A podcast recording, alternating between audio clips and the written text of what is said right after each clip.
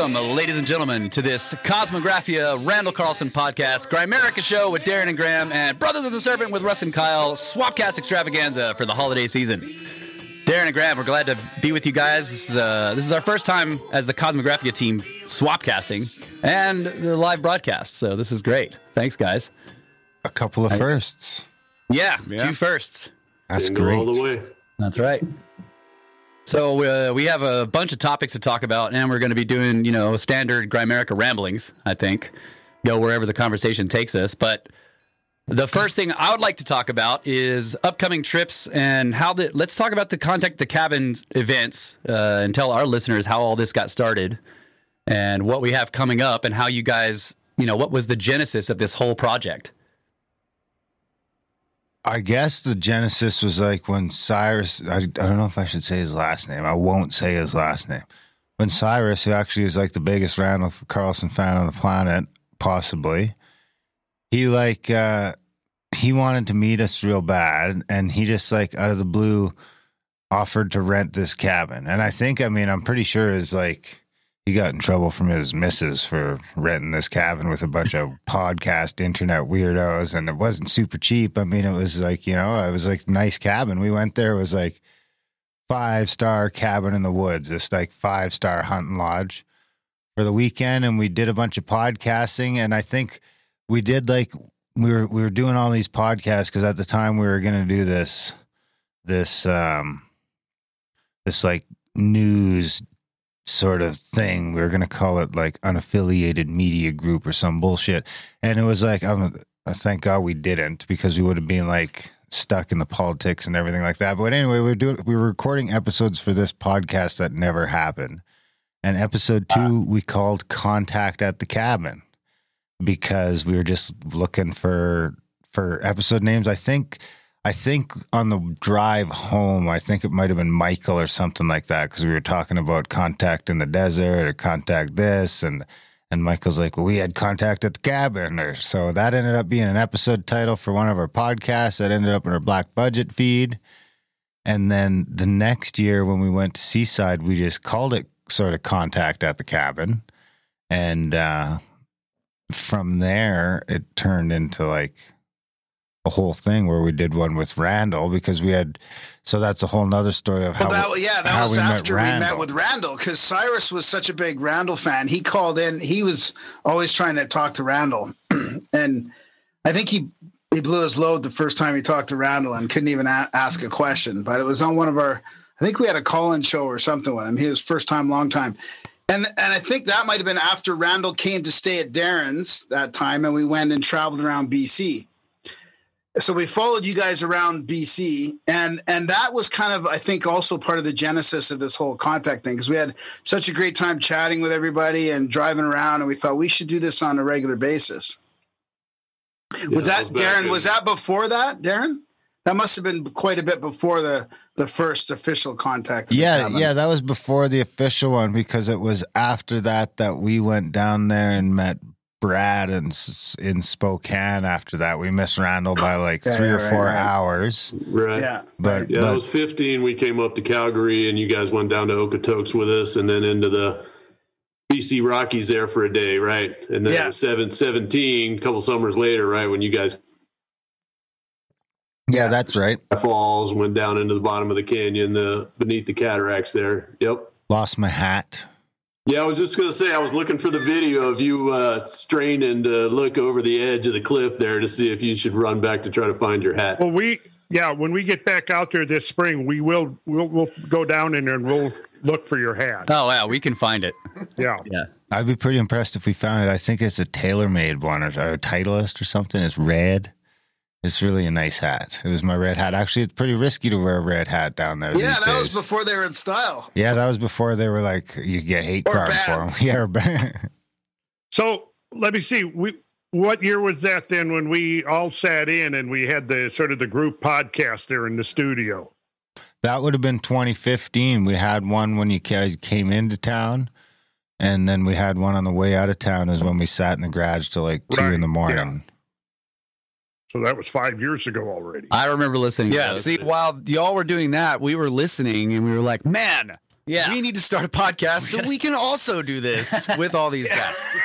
and you know what's funny is we recorded we recorded Randall's ramblings in the garage without a podcast, and we were we had all these dreams of just like you know editing it all up, but we still have it. But I don't think we did anything with Never did. all the you know all the esoteric ramblings. But I mean, we just chatted for hours. It was Yeah. fantastic. Yeah, that was you know. late night, no doubt. Yep. So then the Well, because we had to fly out at like 4:30 in the morning, so Oh, we, that's we, we like slept for an hour or something, and then got up got up and packed and left out of there, and then dark. Yeah, when I woke up, you guys were all just gone. And it's pretty hard to leave at the dark in August in Calgary. Because it gets bright at like 4 a.m. so then the the contact at the cabin event that ha- that happened in Colorado, which was the most recent one, uh, with Randall, Kyle and I signed up for that. We signed up for like outdoor, the cheapest available tent spaces. we were like, let's freaking go to this trip. and then, uh, and we didn't know any of you guys. And then the first Zoom conference that you hosted for uh, for all the attendees, Kyle and I showed up and we asked a couple of questions. And then your event coordinator asked us to host the Zoom conferences from then on. And we were like, ah! we didn't know anybody. We didn't know Darren and Graham. We didn't know Randall or Brad. And this guy was just like, hey, you want to host these? You know, and we're like, uh, sure. So that started that. And then uh, we still hadn't met you guys, didn't really know you until we went to the event. But by that time, uh, you guys had asked us to just stay for the entire event. So we did that. We did a lot of driving, scared the hell out of some people. You know, I'm a good driver, I promise. Uh, but yeah, it was a great time. And during that period, we talked, Kyle and I talked to Randall and Brad about, and, and Darren and Graham about getting a, a podcast, a regular podcast going for Randall. So it was really cool how the whole, you know, the, the whole thing sort of had this genesis. Like we started, it- a big part of starting our podcast was listening to you guys, the Grimerica guys. We listened to you for years. Yep. So it was a, it was a huge, you know, uh, inspiration. We started our show, and then that led to us signing up for the trip of the Contact the Cabin to go meet all of you guys, and then that led to us getting the podcast with Randall and and Brad, and so here we are doing a swapcast. I think I heard a slightly different story. I think I heard you guys came into the Zoom call and insisted that you take it over. I don't know how you were like, you know. Yeah, well, it, it was clearly a coup. Show. Yeah, it was a coup. We completely took over. Yeah, But I remember, I remember chatting with you guys one night late in, at the real contact at the cabin in Colorado, and and just brainstorming about you know getting Randall out there and on a regular basis because we had those Zoom calls and everybody was joining in, and it was a fantastic yeah, vibe and momentum with all that. And we thought, you know, Randall Randall's got to have a regular sort of voice out there, and yes. we are kind of just trying to put everything right. together. And We were and planning I'm it behind so, his back. so happy that you guys came up with the Kosmographia and and uh, and it's still going. I mean, But just, yeah, and the first, I mean, the first time, my first ever Zoom was with you guys. Um, Right? when we were you know doing the the prep for the um, contact at the cabin in southern Yeah. colorado so we had a series of zoom meetings so all the participants could come on and get briefed about the goals and the itinerary and what we were going to be doing and so on but at that time i thought that you guys were all old friends i just didn't know i, I saw russ and kyle and i thought okay these are friends of Grimerica. Yeah. You know, right. so I guess they're okay. Well, Sneaky we started move. doing that. We did So- just on Monday night. slithering, slithering their way in there. Slithering their way in there. Yeah. And I'm thinking, oh, okay. Well, if Russ and Kyle know these guys, they, they've got to be okay. Must be all right. So, Actually, it didn't take long for us to warm up to those guys. I mean, it was fantastic meeting you guys, and uh, I mean, right away, my girlfriend and I were like, "Those guys are cool," and I don't know, it just felt like uh, very comfortable right away. good Stars aligned. Yeah. Yeah, likewise. Yeah, it was.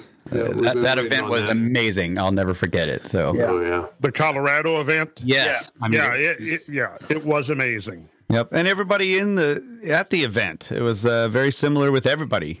You know, just uh, very instantaneous friendship. Connection. yeah, and it was cool too because it was three groups total. Yep. Mhm. and the first and each group had their own very Vibe. clear vibe, but all of them were awesome. You know, but Oh, each yeah. group there was the, each group was definitely different from the other ones.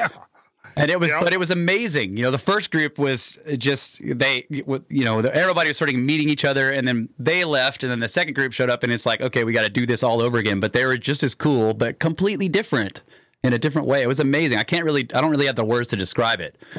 So Well, part of the reason we're talking about all this is because we're planning future events. Well, the events, y'all. I mean, we hit the ground running when we got back, Yeah. and Yeah. Darren. I mean, was like Let's do more. b- blowing up all of our phones. Like, all right, I'm getting, I'm renting this, and we're booking this, and everything, and and uh, We still have up- shit rented. It's just that we got this this shit going down, so we can't do anything. I mean, Yeah. that's it. That's what I was getting at. We got Yeah. shut down.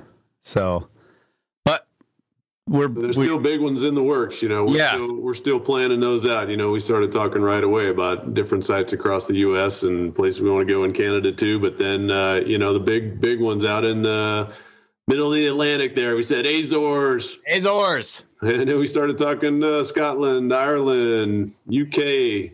So yeah, we're gonna we're gonna Oh, have a string the of these here. We'll- Gothic I'll free up. cathedrals. Yeah. Once we you get go on the vaxxed Grail up. tour.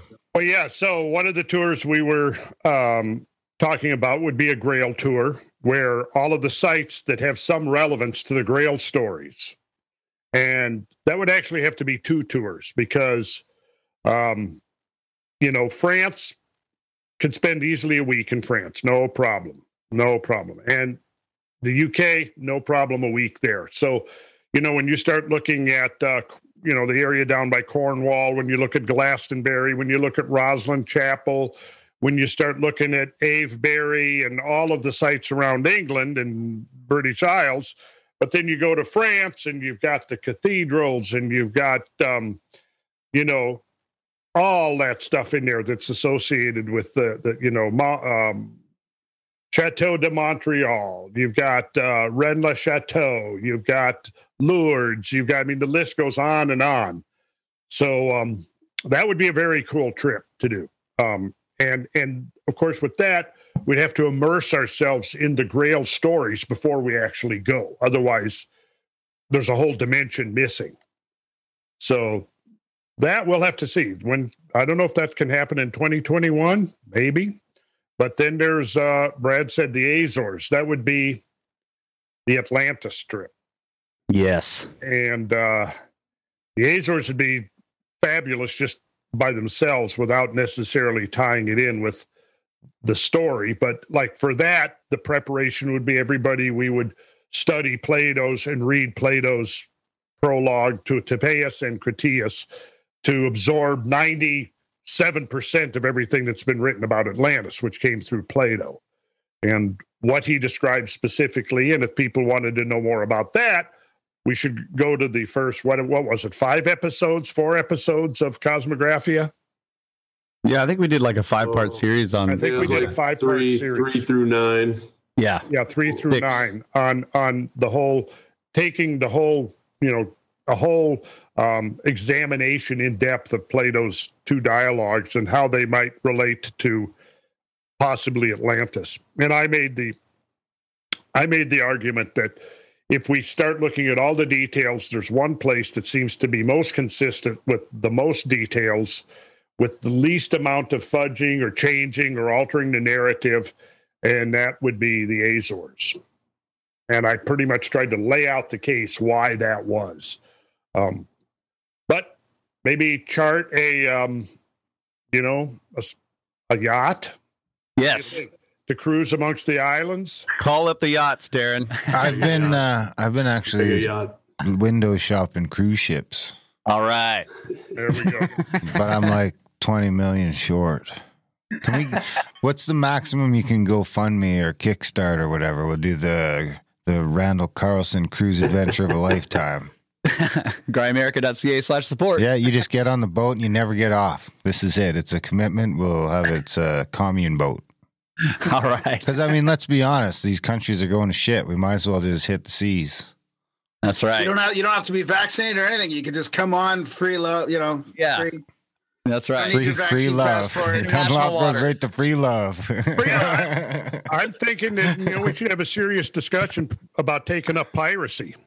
Yes. totally, totally. I'm in. We're I'm bringing in. guns, hundred percent. I mean, we'll, we'll, we'll, we'll, we'll, we'll hash all this out on the seas That's right. once we hit international waters.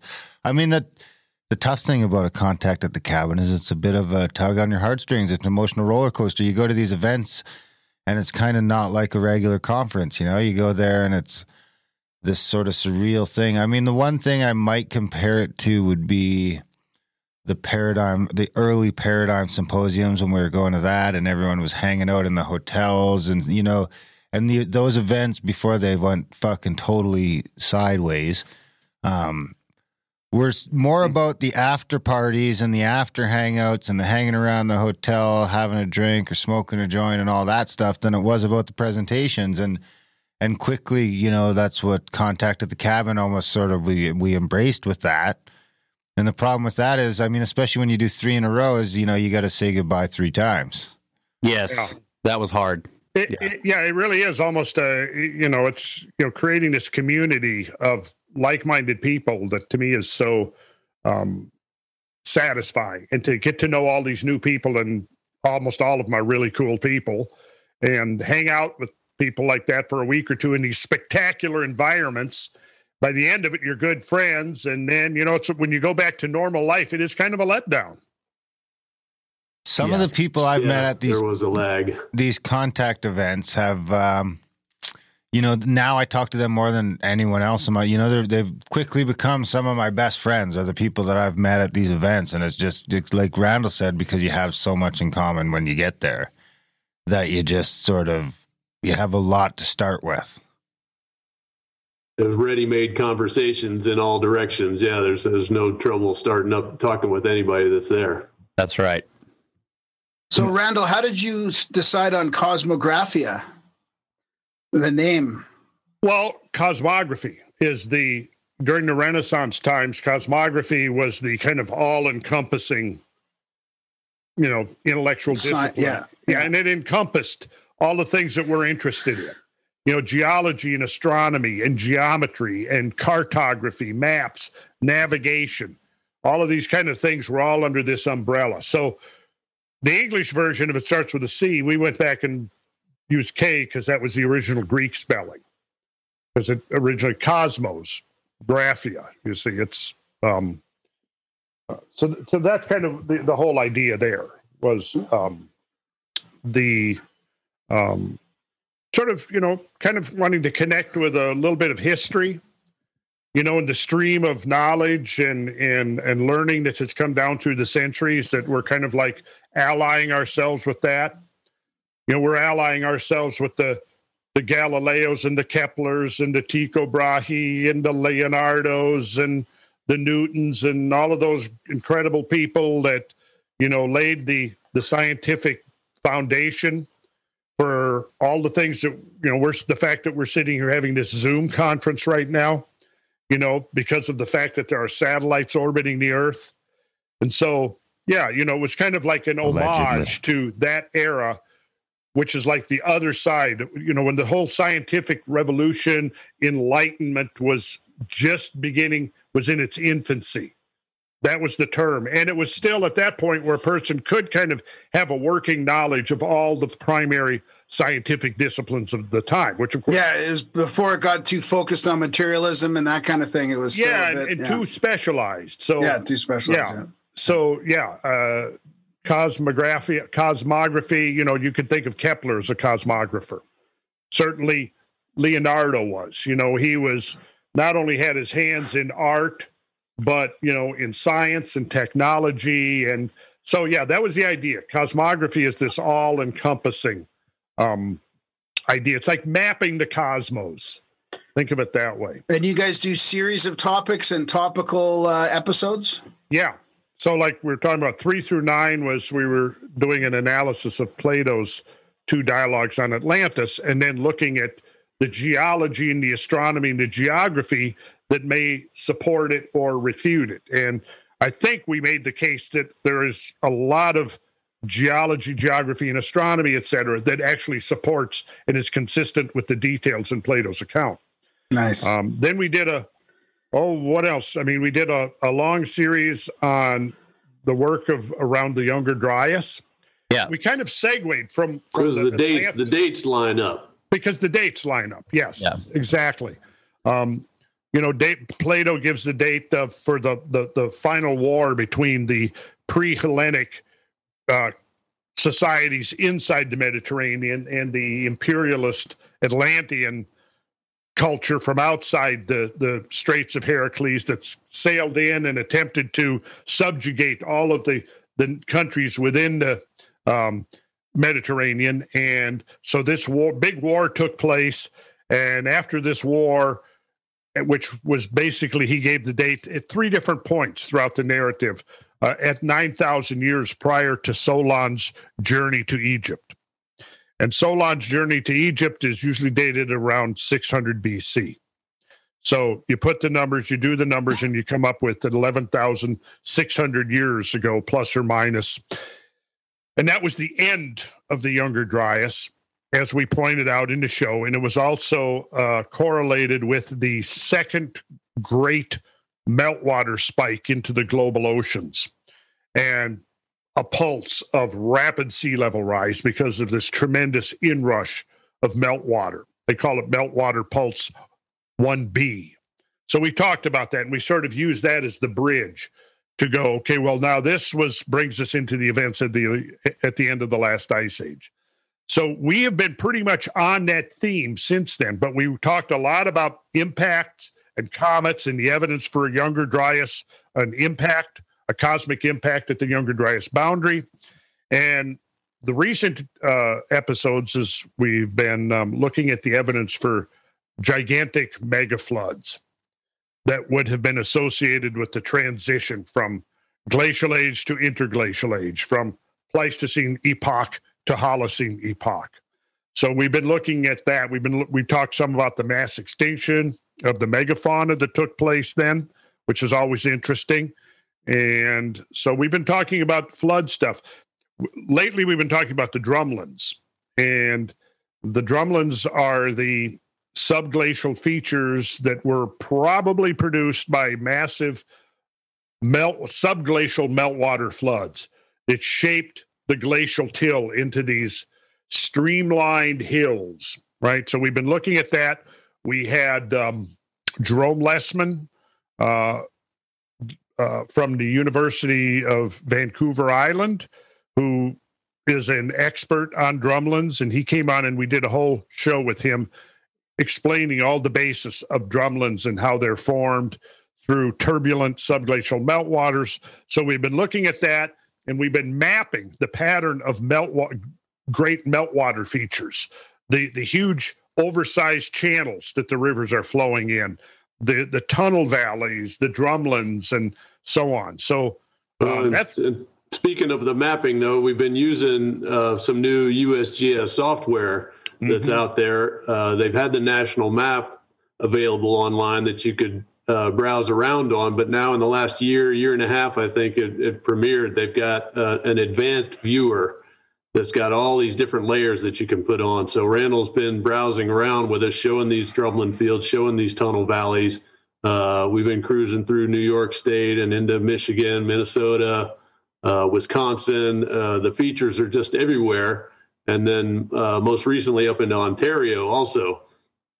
And this new software has layers that basically eliminates the trees and the foliage and the vegetation. And you can see the landform so clearly that driving around or even flying over it, you, you don't get that sense of, of how these landscapes have been formed and shaped. And uh, it, it really becomes clear uh, you know, that there was massive ice moving things around, and then there was massive amounts of water shaping things afterward. And it's just it's really extraordinary that we've got the capability to uh, to look at the world right now. And Oh, is it- is that- a lot of time browsing those? It's cool. Yeah, yeah. Is that the world or just North America or just America? Well, Like, that you North- check North out America. Central America as well and see some of the? at Central. I've Mostly- been look, focused on um, Canada and the U.S. I haven't. It's looked, mostly North America. I've, North I've America, tried to look in other places, so it's it's USGS. It goes up Yeah. in Canada. Yeah, Doesn't go very far south. right. And they're looking to uh, have the complete lidar coverage. Yeah. Uh, in the Wow. next, in the next two or three years. So yeah, now that there's a cloud that all this can be held into, and people can you know access it freely without having to dig into these government computers, you know, uh, they've gotten all that stuff available now. So uh, there's there's about sixty percent coverage, I think. Now I was just looking for some some new maps today with the lidar, and uh, you know they're going to get the rest of it covered, and all that be available. Um, yeah, and and going back to the podcast, it's the the fact that we can all sort of every week we come together, Randall and Brad, Kyle and I, and normal guy Mike. And Brad and Randall usually have a ton of pictures and slides from previous expeditions or other photos that they've found. Plus, Randall will pull up these maps and zoom around on them and be able to point things out to you and just move, like, look over here, check out this channel, look how this works, and then switch to a picture of it and show you, you know, what it looks like in real life. then go back to the LiDAR d- data. It's been really, and, you know, so on the podcast, we're constantly learning geological terms and Randall's giving Kyle and I crap because we can't remember them. So Kyle's learned to write them down.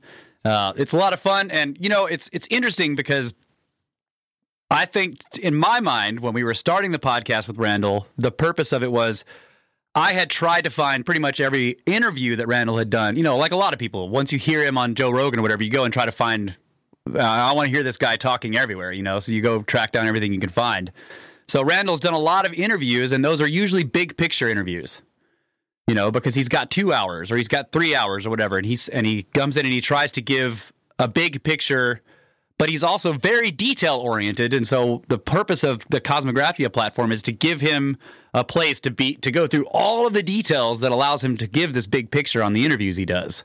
And so that's what we've been doing, just like one after the other, these episodes, and we're going through we're going through the scientific papers, and we're looking at the nanodiamonds and the the other impact proxies, and really and reading sections of the paper, and just really getting into all the details that has in the past through the interviews allowed him to give these big big picture you know uh, interviews. So that's what's been great for me about it, and Brad's been with Randall for you know researching with him for over 20 years, so he knows all these details already. So those two guys working together uh, to do these shows has just been it's been fantastic just to be a part of it. And we're you like find- classroom over here. yeah, That's why you guys were perfect. that's you guys good. were a That gives perfect it- fit. You guys were Yeah. a perfect fit because you guys have that like super keen interest in geology and stuff like that that just sort of, you know, makes, you know, once once you get into the into the into the super details of that, it just sort of, you know, my eyes start to glaze over and you know, I just can't keep up. yeah. Well, and Randall loves having a student to to teach. Uh, You know, I've heard of it, and our buddy normal guy Mike that's on us has heard, heard parts of it for the last ten years. We've known him also, but but Rand, uh, Russ and Kyle are just totally open to it, and they've got geologic background, and they've done a lot of exploration, so they they can get it quickly, and they ask good questions, and uh, it's really been a good symbiosis, I think, so far. Uh, but we're spending so much time getting into the details of this catastrophe at the end of the ice age um, because Randall's mentioned several times it's like the veil that's blocking us from seeing what human history might have been Ah, yeah. beforehand and and why we don't know about it because this catastrophe was so extraordinary and and really global in a lot of ways that it makes sense that everything was pretty much washed away That's kind of So what I was going to to ask you guys. Yeah. I was going to ask you if it seems like, and I don't know if you guys agree or not, but your research is more relevant now than ever to bring context to what's happened to us in the in the not so distant past and and you know maybe what kind of effect we might be having on the earth or not you know Yeah. Just to, to see those the I mean I, I remember that picture from the last Zoom call we had about the trip where North America is covered in that or not the top of North America, Canada and the northern states, just in that massive ice sheet, massive glaciers. I mean, to me that totally just buried says a lot right there, you know. Speaking Yeah, you of guys are mass- screwed, man. Come to Texas.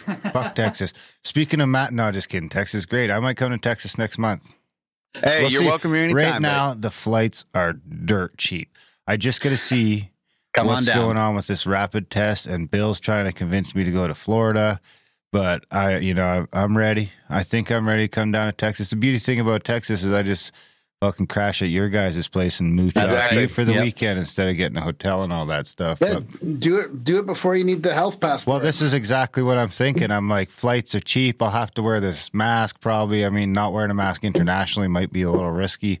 Yeah. I mean, I'll, I'll go for it. We'll see. Yeah. but you know, um, it might be time to get that in because that's just the thing. Is maybe a year from now it might not be an option. So maybe I should jump on it while I can, even if it's not super convenient, because it might get less convenient. But anyway, I was going to say, speaking of symbiosis and mega floods and younger dryas and har goodbyes and fucking making best friends at these contact at the cabin events. I mean, we're essentially five months away, God willing, from doing this all again.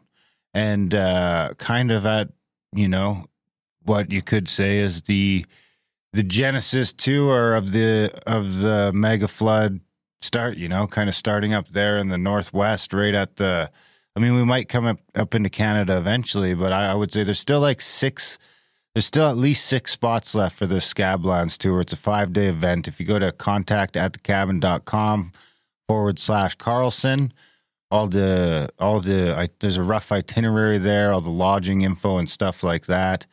And uh, if we we might even have the chance to expand that a bit. I mean, we had already talked to resort earlier about expanding it or adding a second week. So, you know, um, if if all this stuff we were talking about at the front of the show sounds good, and you're one of these guys like Russ and myself that track down every Randall interview because you can't get enough of it, then maybe you want to come and and hang out and check out all these sites in tour with Randall and Brad and get all the scoop firsthand. And then we, I mean, then the sun goes down and we like hoot and holler and play instruments and sing and and and it's really more of a, it's really more of um, a festival. You know, it's like a cross between a conference and a festival and a meetup and and all these fantastic things. But I promise you, you won't go home thinking, man, I should not have come to this thing. That's But we're officially calling them protests because yeah, they or can't stop you, funerals, or we can, it makes or it we totally can- legit. or funerals or weddings or something. What it depends. We'll we'll play it state by state.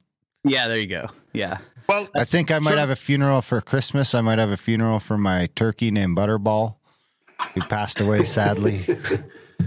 And the, the dates on that trip coming up in May is, is Monday the 3rd, people are arriving, and then through Saturday the 8th.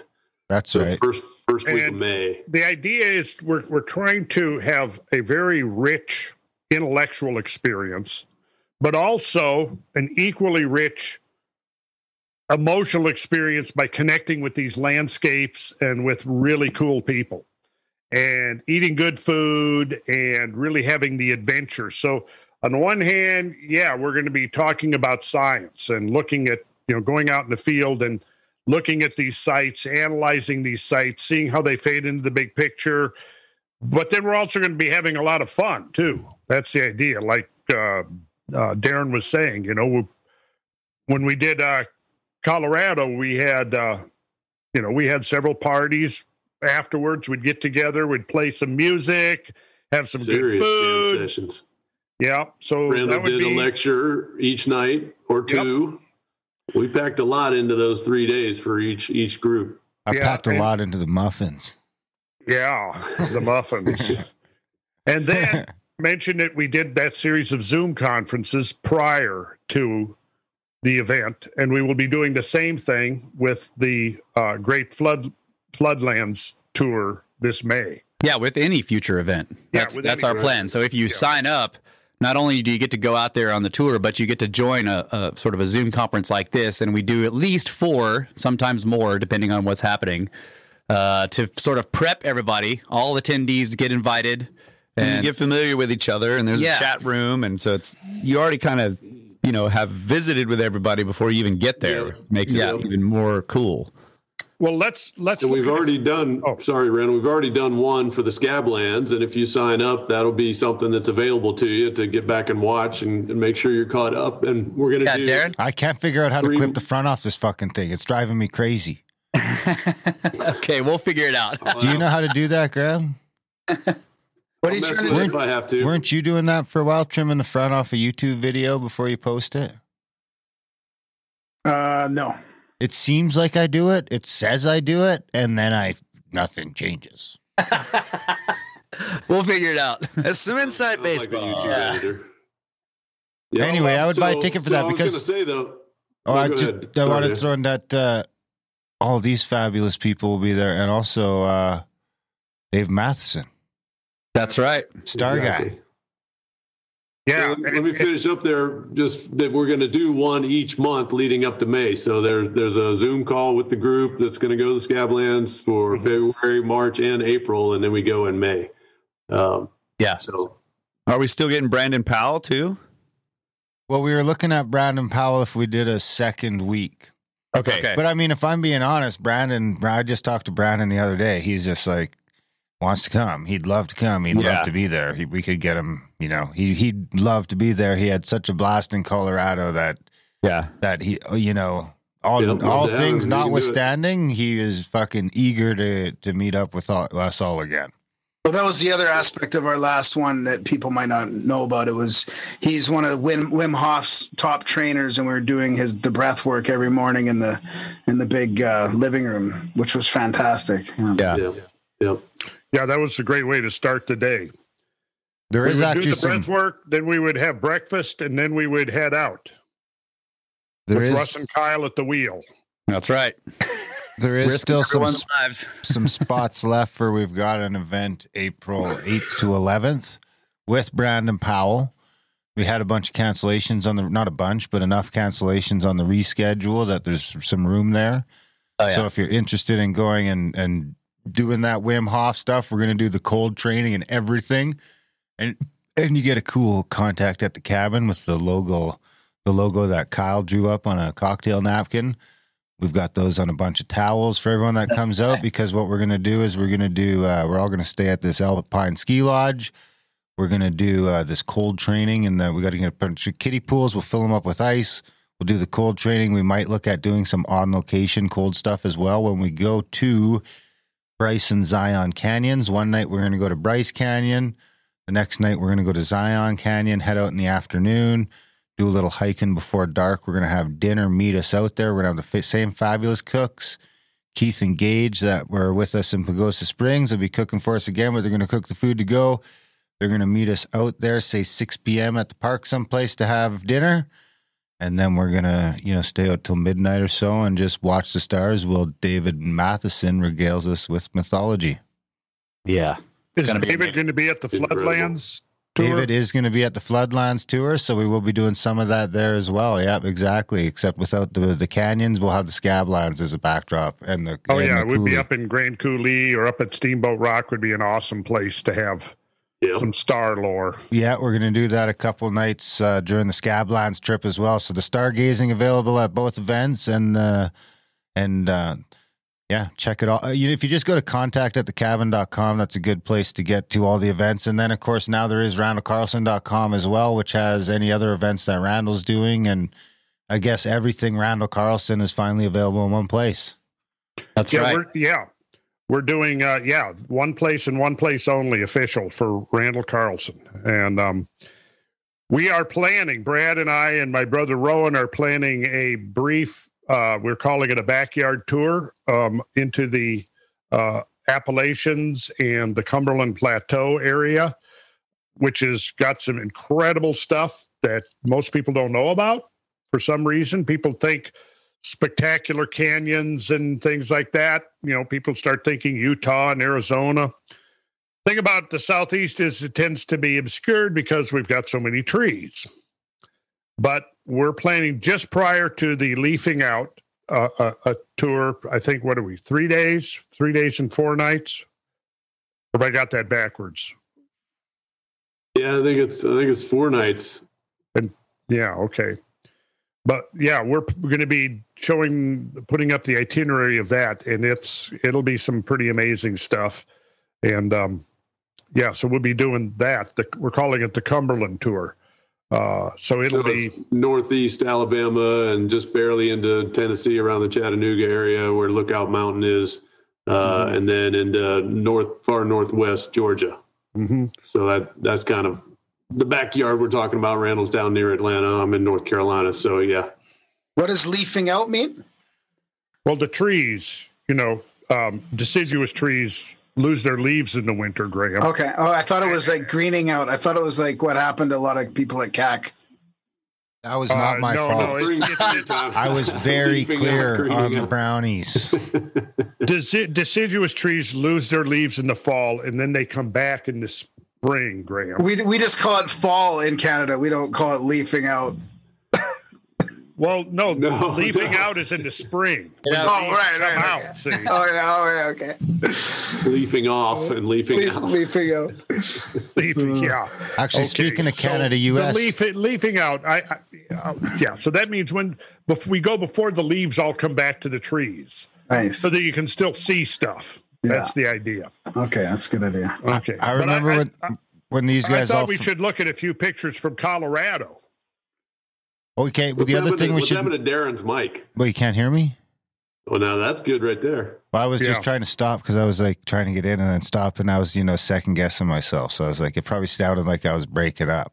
Okay. I was going to mention the things you learn about uh, internationally is when you guys all visited is when I first learned that Americans wear their shoes in the house. This was a surprise to me.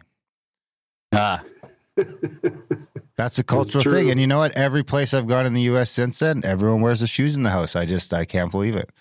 yep. In Canada, really? they're- As long as they're not muddy, but it was almost always muddy there in Colorado. So all of us had multiple oh yeah, pairs that of was shoes. oh yeah yeah totally. Yeah, Randall's obviously not wearing shoes. I'm wearing slippers now. I'm wearing slippers now. So So the other thing I- we wanted to mention quick is that randallcarlson.com is where everything Randall Carlson is. Sacred Geometry International is not anything Randall Carlson affiliated. Well, there's still Randall Carlson stuff there, but not authorized to be there. We'll put it that way. And leave it at that for now. Yeah. For now, yes. So randallcarlson.com people. If uh, if you're not there, then it's not officially Randall Carlson or Kosmographia, obviously. Yeah. That's right. And so randallcarlson.com has uh, it's a brand new website. It's beautiful. Uh, professionals built it, and it's got everything related to the podcast. It also has uh, blog posts that Randall is writing for it, uh, and he's doing audio versions of those. Uh, there's uh, merchandise there, so if you want one of these awesome Kosmographia T-shirts, you know, or other merch, we're getting more. Randall's made compasses. There's uh, uh, there's the platonic solids that they make out of out of various types of wood that you can get there. All kinds of cool stuff. All available at the website, and more is always coming. Uh, so yeah, there's there's one of the the This is framework. Yeah, Yeah, the, framework of a dodecahedron. Yes, What I can And they're buy one of those on the website? Yes, yes, Yeah. you can. Yeah, and we're just we're just um on the home stretch of building our new shop. Yep. So they're they're building a shop to start to, to start being able to mass produce a lot of these objects because Rowan, Wow. yeah, Rowan and Randall build these. They, they design and build them themselves. They're good. You know, they got and they got a good carpentry crew. Yeah, so- and they use beautiful wood, and some, some of the solid gorgeous. panel ones are just Yeah. awesome looking. yeah. Oh, I love the dodecahedrons. Yep. You need a giant set of dice, Graham. That's what I was telling you. You Yeah, to, exactly. you need to roll them out on the table, right? They're perfect. Got one right here. yeah, there you go. Okay, sorry guys, I was Icosahedron. I got you. You're got a Minor Kosmographia shirt coming in too.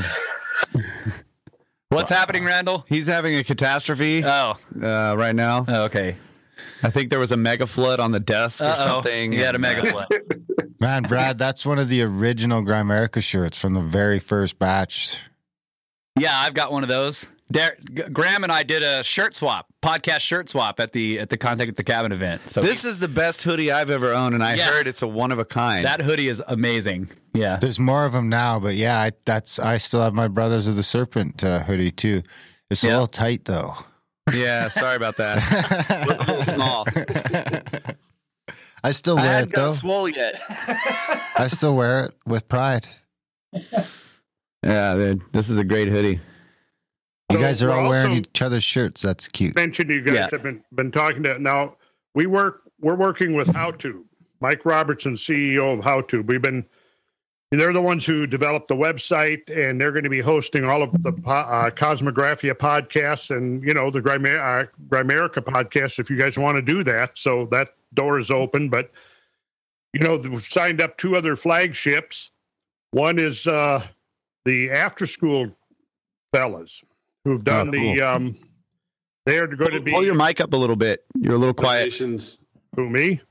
Yep. Yeah. Oh, I see what the problem there. There we go. Much better. Yeah, sorry about that. Was uh, a consequence of the cataclysm.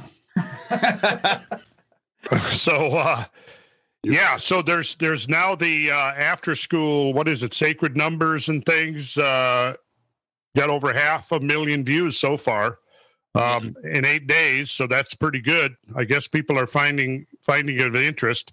So After Skool is going to be one of the flagship sites uh, under the how to banner.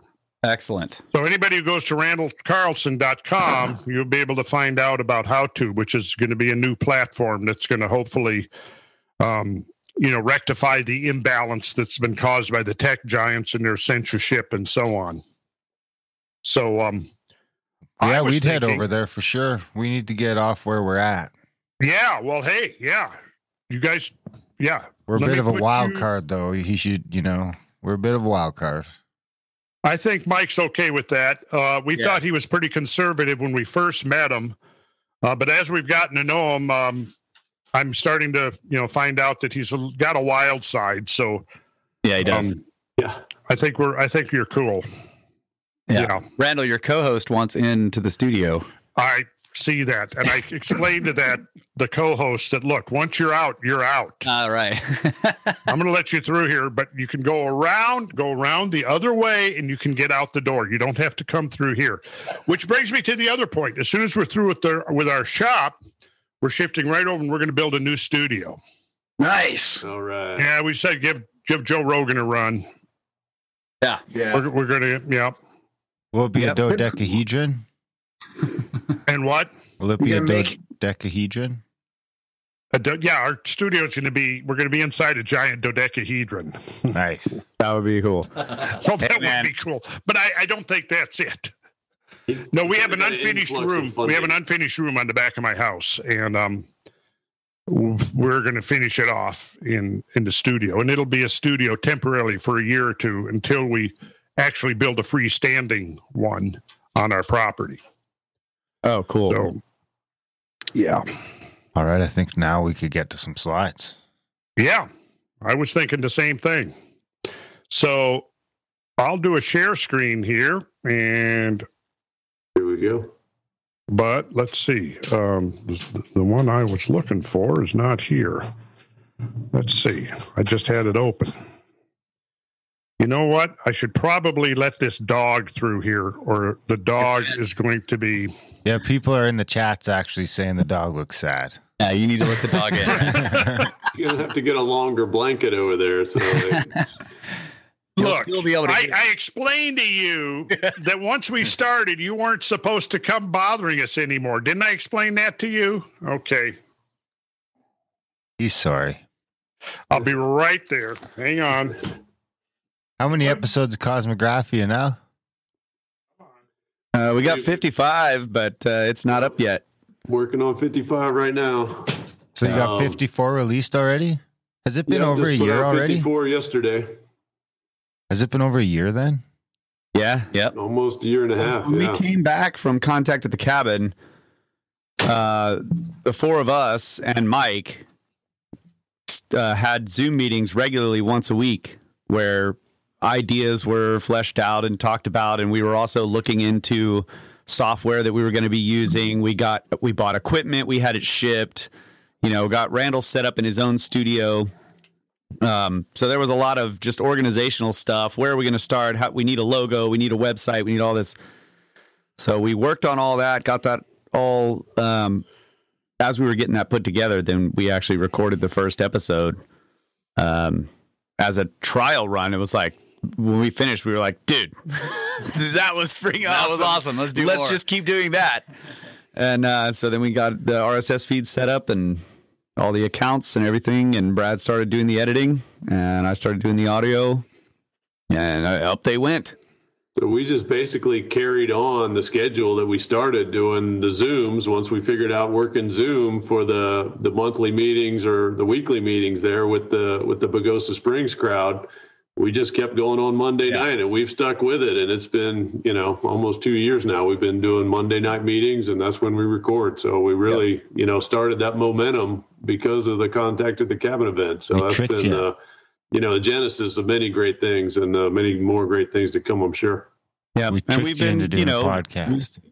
we still have meetings and try to figure out well you know what do we like about the show what do we do we want to change anything and you know there's little tweaks here and there um make sure you know uh especially that that Randall is is being able to present his material in the way that he prefers uh which is the most important thing and then in a way that Brad can can edit it properly so it's been it's been a pleasure working with with you guys and uh definitely also with the um, with the tours, working on organizing all that stuff, and I just can't wait for those to come to fruition. Yeah. And uh, hopefully soon we'll find some better platform than Zoom to do these uh, to do our our podcast because we need more control over the the video and audio quality. That's from right. because we're all remote. You know, if we were all sitting in the same studio together, Wouldn't it be would be not a problem at all. Once we start the mystery school, though, we'll just all hang out there. There you Yes, that's right. Bingo. That's exactly right, Darren. And, and, and Darren is not talking facetiously. He is That's right. actually talking. We this is the long range plan. So over the next few months, in addition to all the other stuff, we'll be kind of divulging some plans that we've been developing. And um, Secret plans. this is where it could get really fun and interesting. That's right. But um, we uh, should we look at a few pictures from the contact at the cabin in Colorado? Yes. Absolutely. Let's look. Let's do. uncensored, Oh, the censored or the uncensored ones? uncensored. all right. Do we are we all seeing this? Oh yeah. Yep. I know that guy. All right. Check this out. This is pretty impressive. So where is this?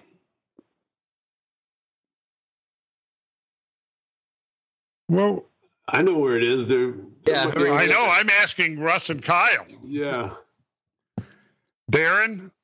Is that Chimney Rock? Yeah. Chimney. You can just see the tops of chimney rocks right there. yeah. All right. I was confused. This Good. was one of the sites we went to, um, an archaeological astro archaeoastronomy site. Yeah. Pretty impressive one, as a matter of fact. Let's see if I can. Um, Wow. Yes. Yeah, you remember that? That is looking into the valley of the um, um, the Animas, North, can Animas, see the- yes, just north of Durango. just north That's- of Durango. That's from that that little uh, sort of pavilion that was built up on top of the hill, the Lion's Den. Lions The Den. Lion's There Den. Yeah. Yep.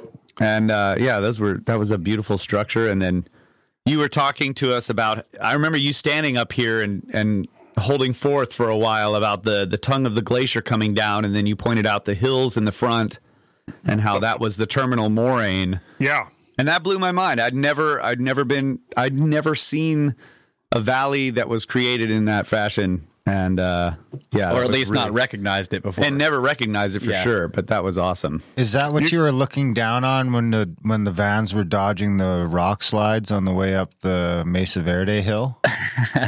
Mm, No. this was just that we, we made a little side excursion to here. Um, and if you're looking at this now, you can actually see this is some more uh, excuse me, terminal moraine right here, this hill.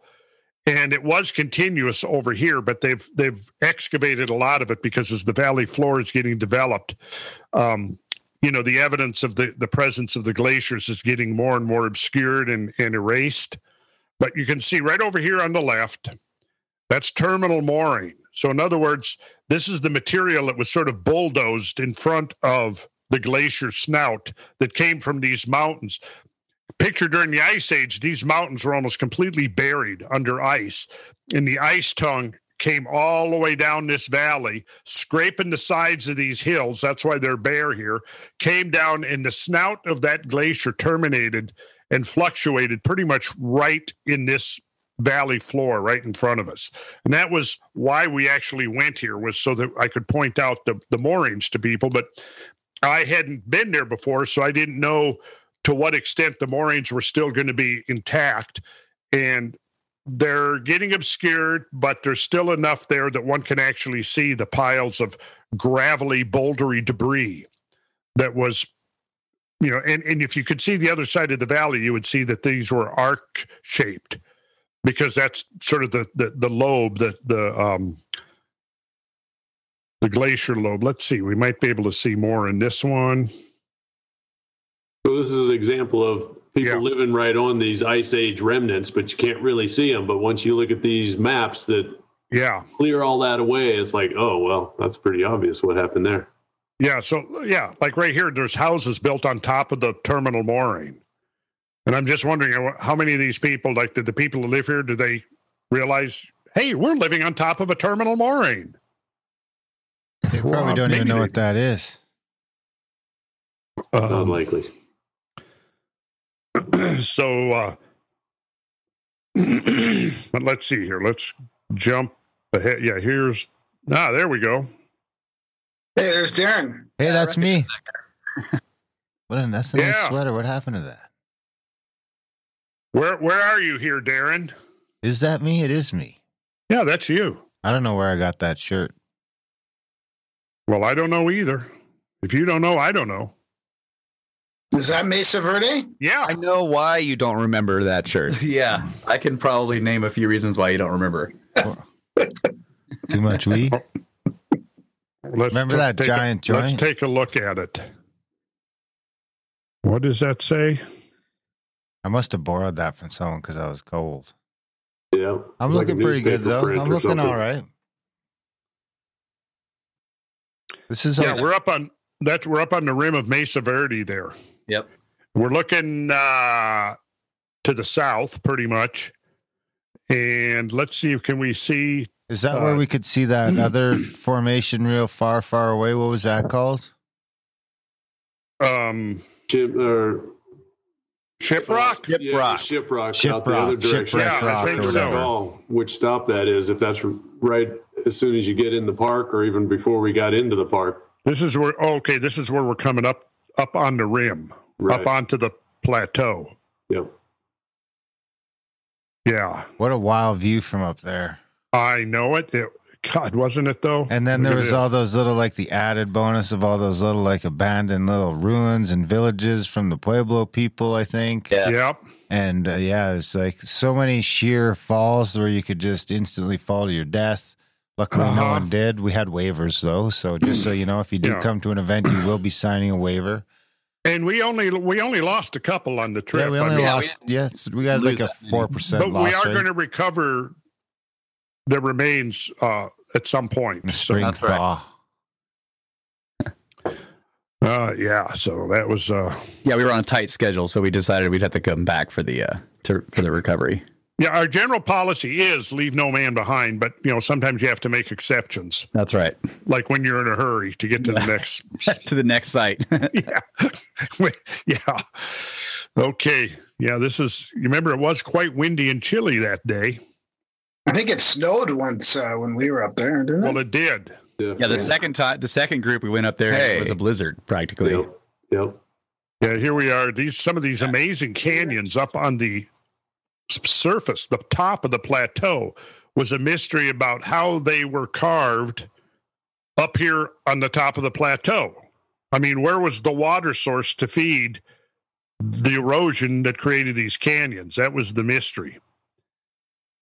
These are some pretty impressive canyons. Let's see. Ah, yeah, and here we Oh, go. there's one of those little those little villages down there. Yep. Yeah. So, And yeah, they this is not little either. I mean, oh no. story buildings inset into that canyon. But they they looked little. yeah. Right. And this is is this the one we stayed in? no, we did we didn't stay in any. That's Seventy nine a night. yeah, so this is two two different ones here. See, this is that's one and then this is another one. And yeah, it was. It's it's hard to imagine the scale here too, because Right. those those cliffs are huge, and the and it's not like the land at the bottom where the where the the dwellings are comes out and is flat. It literally drops off again to another massive cliff, and we're just like, how, Yeah. who, who, How? and- Why? yes, What? Yeah. How do you raise kids at a place like this? yeah. Look at the cliff down below that thing. Yeah. Here you I mean, go. do you remember that trail we walked down the in the gorge? I mean, that was Oh, yeah. you know, To go see the petroglyphs? yeah. Yeah. Right. treacherous. It's not like you could just do that stroll daily, you know. Nope. Yeah, and I remember reading uh, one of the plaques was talking about the first, um, I guess, tour guides that went up into uh, Mesa Verde to look at the cliff dwellings. Um, was a, I think it was a ten day trip.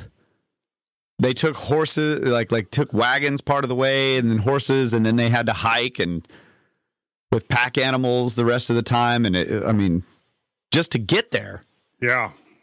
So uh, it's amazing that these people, whoever they were, what they were doing there, and that they built so much in this in this remote place. I know. Yeah, it's it's pretty amazing. And pictures obviously don't do it justice. Look, you can actually see some people over here to kind of give you a sense of the scale. Oh yeah, In fact, that might be you guys. No, that was a, it takes a while to get around to that other side. Yeah, it does. Yeah. Yeah. See the people. Well, you flip by past it, but yeah, there's a bunch of people going on a tour through it. There's Oh, some oh, yeah. wild pictures of people on the edge of cliffs, though, and uh, we had that Yeah. folder going for a while where everybody was uploading the pictures. Uh huh. Yeah. Oh, I remember playing in those ruins. Yeah, we so Mesa Verde was an all day trip. We got up pretty early, ate breakfast immediately, and Oh, left. there's Mark. Yeah. Yep, there's Mark. Yep. Two hours. Yeah, two he was in our drive to, uh, entourage. yep. He did the whole thing in Birkenstocks. Yeah, he did. yeah, he did, didn't he? Snow day and all. Yeah. Uh, there was, there was. Let's see. There's Kyle. Is this Russ? That's me with the backpack, I think. There was Mark again, I think, up on the cliffs there. I remember crawling down to that thing too. Oh, down in in the into the Kiva. Yeah. What's that? I hope that's not like a latrine. Yeah, I've got that picture where Darren is poking his head out of this hole. this Man, was, that was um, a cool place. It was. Yeah, and so the the the the, the great thing about the trips, both um, uh, Chimney Rock and Mesa Verde, was that we were looking at both these ancient ruins and this geology, uh, Yeah. and studying them both, and you know, wondering what the if they're related or what the context is, you know, and and how did this, how did both of them happen? So there were two mysteries uh, to to uh, to explore the whole time, and it was just really great. And then of each night during the trip, Randall would give a presentation, sometimes on either maybe what we were going to look at the next day, or when we had done both of the um, when we had gone already gone to Chimney Rock and then Mesa Verde. That night, he would give a presentation on just whatever he decided he wanted to talk about, and it was just, uh, man, the whole trip was amazing. And then we would party and jam out and get hammered. Uh, you know, it was great.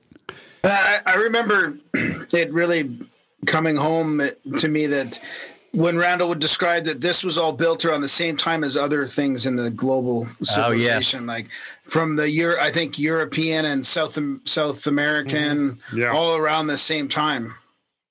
Yeah, the- Yeah. So, and this was cool. I mean, like when we were here, we pretty much had this place to ourselves. Totally. Yeah. We And- had almost all the places we showed up to ourselves. Actually, Chimney Rock was a little crowded. Right. But, you know, there was that one, which group? We had a group up there, and the guy just says, okay, well, I'm heading back down. See y'all later. Yeah. And left us there to perform our satanic rituals. No, there we was didn't some. do Rit- that. there was a few rituals performed, but they weren't satanic. What were they? Mostly standing around in circles, passing around uh, Oh, that. Yeah. Okay. sweetgrass. Was that the was that the atlatl championship? The world Yeah. champion atlatl guy? Yeah. We did a mock up of a Columbian mammoth. Remember the night we seen uh, all the moons of Jupiter through that crazy like binocular set? I don't. Yes, uh, people Yeah. brought spotter spotter scopes. Uh, Archer brought that awesome Yeah. spotter scope. Yeah. Yeah. That's right. And we had lasers. Hey, is that Chase? That is. I think so. Yeah, That's that's our our Chase. group Hey, and then there. there's Adam back there. Yep. Okay, which one is Chase? Right in the right in the foreground. front. Oh, right in here. Yeah. Okay. Yeah. Yep. He's the accountant. That's right. So he's a, yeah. And who else have we got there? That's Adam there in the middle in the blue jacket. Right here. Yeah. Yep. I don't Okay. know who else. I don't know if I recognize anyone else in that picture. Oh, I recognize all of them. I don't remember their names though. Oh yeah, I don't remember anyone's name. Or you know what? That right there is the fella who's uh what's his name? Was it Mark? Remember we were staying at his cabin as well. Which one? Yeah. Right there. Right to the left, directly in the middle there. there. Yeah. This guy? Yeah. Uh huh. I get his name. I'll remember his name here in a sec. Yeah, this was the first group, so is yeah, group some one, yeah. where their names have slipped. yep. The guy on the right Yeah. there was a great photographer. He sent in some great pictures after that. But uh, that's Matt. That's Matt. yeah. Remember, because Matt had the place down in Pagosa Springs where we had like uh, Cabin 2.0, which worked out great with the kids. yeah. We did Oh. some We did a podcast with Alan Green there. We did a podcast with Alan Green and with John McAfee on his when he was still island a lot on the boat. And that was a great show, by the way, with Alan Green. yeah. We're gonna connect with Alan here in January and do another show. Awesome. I'd like to hear an update. I There think we he just met with the Dalai Lama or something. Wow. There's Darren again. yep. What am I doing? I don't know. Respect. Should we? Should we? No, dare no, no, we no, zoom no. in and, and take a look? I don't think anyone's surprised. Never mind. What a shocker! okay. well, apparently, some of the other group finds finds it uh, of interest. Yeah, I David's think they're watching, huh? Yeah, let's see. Look at that. waiting. yeah. yeah. It was a it was ceremonial. Yeah. Uh-huh. Okay. That could be anything. Yeah, it could be right. You got any of the the chalet itself? I think so. Yeah. What a great spot that was, eh? Yeah, that was extraordinary. Coyote Village. I'm surprised no one was So shooting. there's there's the one with shiprock way. out There's there, yeah. Shiprock off in the distance. How far did we figure that was away? 40 miles or something? Wait, doesn't that mean the Earth is flat? Oh man, Uh, I thought it was farther than that. I don't remember. I was thinking it was maybe 80, but yeah, that's 1,700 foot. What do you call it? A diatreme out there, Diatreme, north- northwest New Mexico. Yeah. So this was once the surface of the land, 1,700 feet higher than it is now. And it's all eroded away, and only the hard basalt of that volcanic neck remains. But yeah, it's 1,700 feet high. It's it's an impressive uh, geological feature. But of course, we didn't get down there. We didn't have time. But it was cool to be able to see it in the distance. Would that be close to Four Corners? No, um, Mixed No, messaging. not really.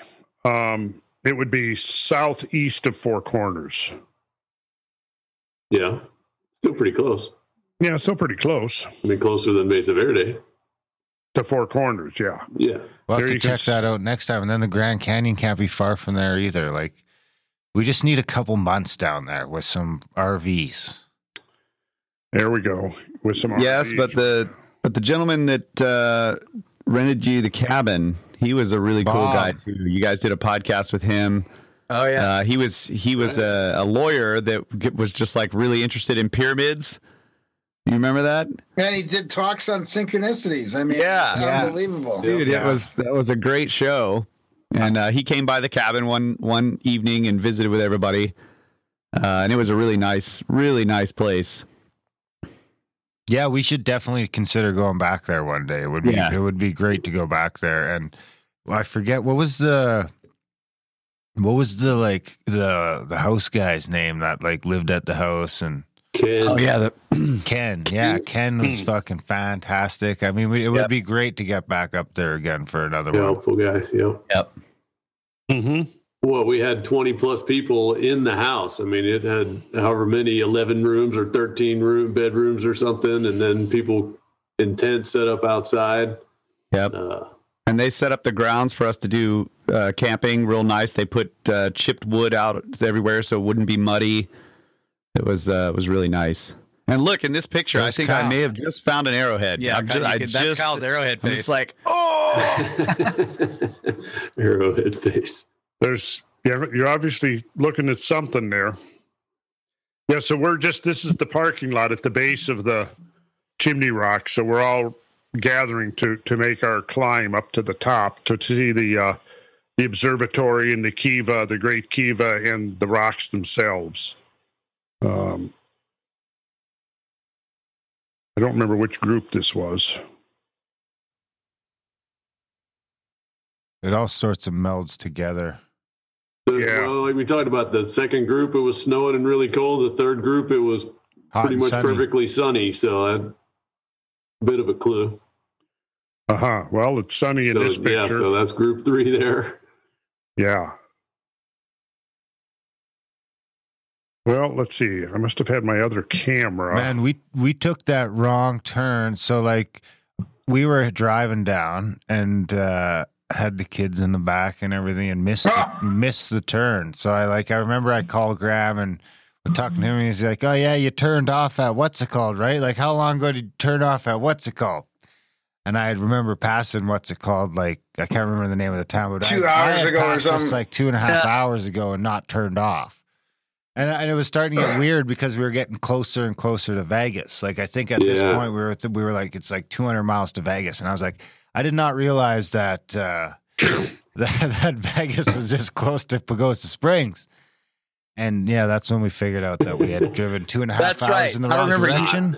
So we hit the I 70 though, and it turned out to be because we got to cut from the I 70 now from just about the Nevada border all the way across Utah, which was fucking fabulous. Yeah, it's like another planet Uh, yeah. up there. Yeah. Some of the awesome. slot canyons and the views out there were unbelievable. Highly recommended, definitely. Like, But yeah, I remember think you kept Utah not sucks. showing up. Yeah, yeah. I, we missed the whole first night. Yeah. I missed meeting Bob and all that stuff. Yeah, I remember like Graham calling me and uh, being like, "Well, you're gonna you're gonna have to do the MC thing because I'm like, you know, five hours Yeah. away still." That's right. I remember talking. I was like, "Where's Darren?" He's like, "I don't know. I I gotta. I guess I gotta introduce everybody." We drove You did for like good job, you did a great 16 job, Graham. hours. Yeah. Wow. I thought you were the guy in charge for Yeah. sure. Oh yeah, man. Graham Definitely appeared to be charge. Graham was the one in charge. So here we got Chimney Rock. So we climbed up there. We didn't climb to the top of Chimney Rock, but just on the other side of the, the pinnacle there that you see was the observatory, which should be in the next picture. You can actually see it's it's two rocks because the archeolo- I mean the astronomical significance is that you can use the space between the two rocks to um, line up with the solstices and the equinoxes. So let's see. Yeah, here we are. and, the, the- and the moon too, right? I think. The lunar. Oh, yeah, yeah. Lunar- the lunar, yeah. cycle. Yeah. There's Here we B-Rad. go. there you can see the slot between the two rocks. So that is being used as a um, you know a, a, a sighting to to line yeah. up with the position on the horizon. Yeah, there we go. I was there. Gale man was a little close in that one. Yeah. And let's see. I think we got Oh, some that's the lake at the cabin. property Yeah. there. Yeah. Yeah, Yeah, but behind where's the- cabin there? Where's the resort itself? Let's see. We're back at Mesa Verde. Let me click on through. Yeah, those were out of place. Well, remember, Ooh, see, we, nice we went there that. three times. True. that waterfall. Yeah. Where was Yeah, the like waterfall? Rain, Rainbow Falls. That one, that one on the way up to the Continental Divide. Yeah. Yes. Which night in it was it that everyone got caught in the blizzard? Well, remember when we first got to the Rainbow Falls, it was uh, snowing pretty pretty heavily. We Right. went through quite a bit of snow on the I seventy two. When you got up to Uh-huh. the super high elevations, it would be snowing. We're I think that looking was back the first at full day after Group Two got there. we're looking back here at Wolf Creek Pass. So we're looking to the west here, and but just behind us is the Continental Divide. Um, and this I I'm going to think that must be Kyle right there. Cut your hair, hippie. I know it. Uh, some diluvium. Okay. Well, yes, snowing. Let's see. Let's see. So I must have must be on my other folder that I've got pictures of the actual facility that we stayed in. And of course, in when we go in uh, May, we'll be staying at the Soap Lake Soap Lake Resort. Yeah. And let's do another quick. Yeah, got some pictures of that too. Yeah. So it'll be a little different setup, but it's still going to be yeah, it's going to be awesome. Yeah, so this is right there at the south end of Soap Lake, which is uh, at the south end of Grand Coulee. So this is right in the middle of the the whole complex. So we're going to be using this as our base of operations. Let's take a look here at some of the all of these cabins here are part of it, and yeah. So here's the south end of Soap Lake, and you're just seeing the beginning of of Grand Coulee there. Um, So each room has got uh, two faucets, one for regular water and one for the hot spring water. So uh, you got your own hot spring wow. tub in, in every room. Yeah, so we've we've reserved this place, and this will be our base of operations. This is the owner. too. Oh well, of course it won't be snow while we're there. I I'm just hope. looking at these. We these are think. on these are on the internet. So this is the website of the place. So I, these are not pictures that I took, but but you can see here the the cabins are quite nice, and the location is great. So we're going to have a lot of fun. Let's see if, and they they they own their own restaurant and they're going to do all the catering, right? They're catering as well, yeah. So we'll like uh when you show up, they'll give you a bunch of either right before you get there or when you show up, they'll give you you'll get to choose between a couple of things, yeah. Well, there's some snow. Yeah. So That's know, what it we- looks like. And we got like the most snow we've got in fucking ten years yesterday. Yesterday, the day before. My backyard, they got fucking two feet of snow back there. Wow, look at this. Well, I don't think it's going to look like this in May. Maybe not. Probably not. If it is, I'm not. I won't be able to drive there. So yeah, well, people will be staying in these cabins, or you know, I think there's some other places nearby. I mean, there might be a motel or two in town, and then of course there's What are those Um, little pod things? I was wondering if they like That's a sauna. That's a sauna. Yeah. Are they Right hot here, yeah. boxable? That's yeah. my room. So we're going to be there. We're going to be there every night, and we'll branch out in different directions for day trips, and then Yeah. come back to the same place. So you won't have to haul your gear around. You know, it'll just be set up there and uh, spoke out different directions each day. Yeah, Yeah, if, if we're out for the are- day, they'll send you'll have a lunch to pick up on your way out to take with you. and the the place the the accommodations are very spacious, and there's we'll have uh, access to a place where we can all gather and meet. Um, And that'll be where you're you'll give presentations like you did last time, right? uh, yeah, presumably. Presumably. Uh, yeah, because I mean, when we stayed there before, uh, the room we were in, hell, would have been easily accommodate twenty or twenty-five people.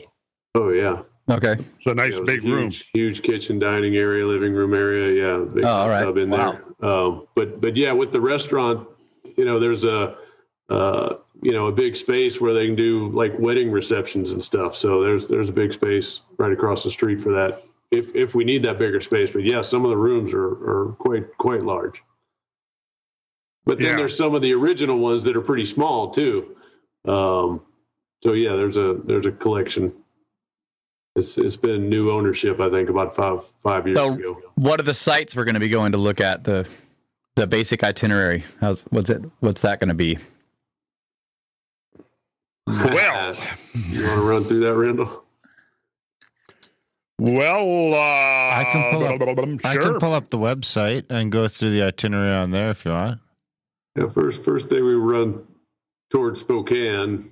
Um, but yeah, there, there's all there's always a, more on the list that we're actually physically going to be able to get to, and you know, as you go, like we found out Yeah. uh, last last October in uh, Sedona, you know, things just get squeezed out, and people really enjoy a certain spot, so you have to make decisions, and uh, um, so we Yeah. we put in a lot of sites uh, just in case we were able to best case scenario get to all of them, but. Uh, there- there's no shortage of places to go in, in every direction out there. We could we could spend two weeks out there easily. We oh, got Oh, easily, yeah. And it'll be flexible enough to where if, if we really love some site or we decide we want to hike some trail to go see some petroglyphs or something, we can do it or like we did last time. oh, yeah. Day Yeah. one, it looks like we got to plan it on in the evening because we'll be arriving all day. Day one in the evening, we're going to go check out the potholes cataract. Oh yeah. That's day one. That's the evening of check-in First day. night, yeah, Yeah. yeah, We do some sunset over there. And then- that'll work out. Day two, head to Spokane Valley, conduit for floodwaters from Purcell Trench and Clark Fork Valley, Crab Creek Coulee Upper, Bowl and Pitcher State Park, Hangman Valley, Silataw Creek, Steptoe Butte Sunset. Okay. Day, that's day three. We're only fucking a day and a half into this thing. Can you imagine? Day three. Toward Columbia River Gorge, conduit for floodwaters exiting the Scablands, Potholes Reservoir slash Drumheller, Channels, Wahula, Wallula Gap, Devil's Canyon, and Palos Straight State Palos? Palos? Palouse. Palouse. Palouse Falls State Park. Palouse rhymes with caboose. Perfect. Palouse. Palouse the caboose. Day Okay, four. check. Oh, Yeah, okay. that day that day will be amazing. Check this out, guys. Okay, so you said first day potholes cataract. So here, let me get this out of the way. And um, there we go. Okay. Yeah, that's the spot that really, you know, blew Joe Rogan away because he, you know, like most people, you can see it right away. You know what the heck that's from because you've seen it in a very tiny scale somewhere and along a creek in your life, but there it is, you know, three miles long. Right. The water came from the east, which is from the right, and this is a ridge, and it spilled over this ridge, and wa- uh, the waterfall gushed down about um, a thousand feet into the level of the Columbia River.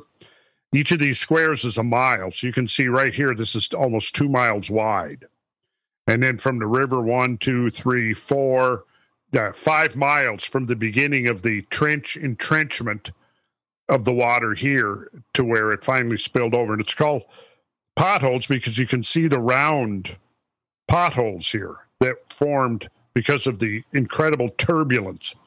The water here was probably on the order of two to 300 feet deep as it's pouring over the lip of this ridge, the Babcock Ridge.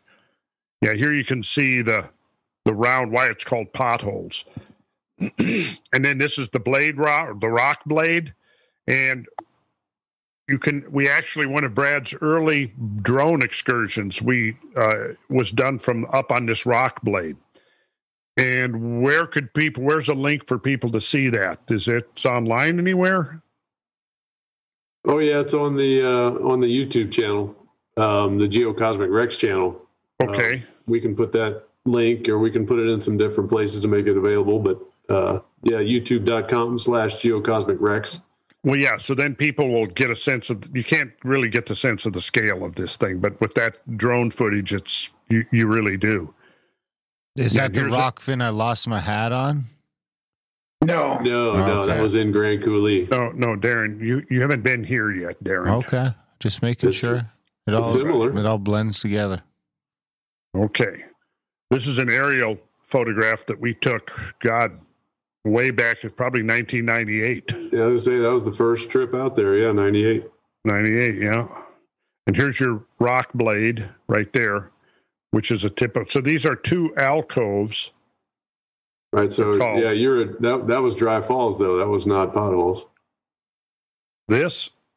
No, this is this is potholes. Right there. That's dry falls. No, All the That's- others are potholes. That's where I lost my hat. Yep. Because that's Yeah, the right in- convention right center in that- the top right, right? That saddle that saddle just uh just Oh yeah, because this is Sun southwest. Lakes, and there is the visitor center. Can you see the yeah. resort in this pic? No, but our, No, the resort where we'll end. be staying is at the south end of this. This is Lower Grand Coulee here, About twenty miles south of there. but this, Yeah, that's definitely potholes there. yeah, and this is Frenchman Coulee, which was another spillway. Which I'm not even sure we're gonna be able to get to. Probably not. West Bar, one of the giant gravel bars with giant current ripples. You can look at this little. This is a three-story building down here. That little spot. Ah, give you a sense of the scale. So we'll probably see this, won't we? Yes. Yeah. Um, current ripples in in Grant uh, in the Columbia. This is on West Bar, and you can see a little human figure down here for scale. is that Brad? No, it's my brother Rowan, and he just photoshopped in, but it is the correct Transplanted, yeah. scale. However, when we get there, we've got to set this up beforehand so we get somebody who's going to rendezvous over to the other side of the river and hike down there so we can have an actual real person in the picture. So Ideally, the Brad's so the. Brad's not like his job's not taken away by CGI. Right. Somebody's gonna have to hand glide down in there. That's a long way. I'll go over a- there. I'll volunteer. Well, there is a there's a and there's a landing strip down here. See, so you can actually drive down, and then you'd probably have to hike half a mile over these hi- ripples. But it does give you a sense of how awesomely huge these ripples really are. I think Graham and I could squirrel suit parachute into that spot. I think. There you I go. You guys will just Yeah. like fall down on the ground right at the base. I mean, it's you Yeah. guys and your imaginations. So So we could get James to go in his wingsuit. Maybe he's like a professional skydiver. It depends how So- tall it is. I think. Right? The team grows. We're not gonna be able to get there or there. no, we won't get here. Whoa, where's that? This is volcanic ash sandwiched in between giant flood sediments, showing that while the floods were sloshing across the land, there were huge volcanic eruptions blowing their tops. So it would have been a pretty hectic time. This is Wallula Gap. We are going to get to Wallula Gap. Yeah, that's on day three. Yes. Yep. Okay. And we're going to we're going to try to make our way up here to the overlook. Yeah, depending on the capability of our vehicles, yeah, we'll determine how far we're gonna have to hike. So yeah, if I go back to here, this top of this cliff right here is up up here. Yeah. And this is the overlook. We would be looking down to Columbia here, which is to the west, and then we'd be looking um, to the east up into Pasco Basin. So during the flood or floods, there was so much water at one point that came through here that it reached all the way up to the rim of this cliff. So this whole area here was completely submerged.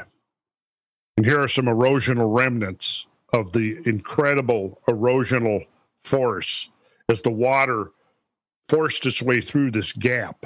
Because see, what you have to realize when you go back here is you had water pouring in in all directions, and it was all bottlenecking right here and trying to force its way through. And check over uh, uh, out here. Over here, you've got some circular erosional features, which again is showing the the vorticular turbulence of the water trying to push its way through the gap here. And right here, where it says see two sisters, where the arrow is pointing right here, that is the two sisters right there. So prior to the floods ripping through here, the, the sill of this was up at the top of the two sisters. So all of this material in between got ripped away by the floods. That's our original scale man uh, nickname Wilbur. Yeah, that's what our original. to Nick? Did he fall off something? No, he just liked it up there so much he decided to stay there. So he's still there now, and when we go by through here, we wave to him. No, he's uh he's an acupuncturist and has a clinic outside of Atlanta. And he was a member of our very first recon trip out there in 98. Um Should I roll on to day four? sure, what's day 4 got us? Day four is we head north toward the Okanagan Valley, which is in Canada. Con- we're not going to go into Canada, just so you know. We'll be staying in the continental United States. Toward Right. the Okanagan River Valley, conduit for floodwaters directly from Canada. Withrow Moraine, Boulder Park, Moses Mm. Coulee, Big Bend Grand Terrace, and Yeager Rock.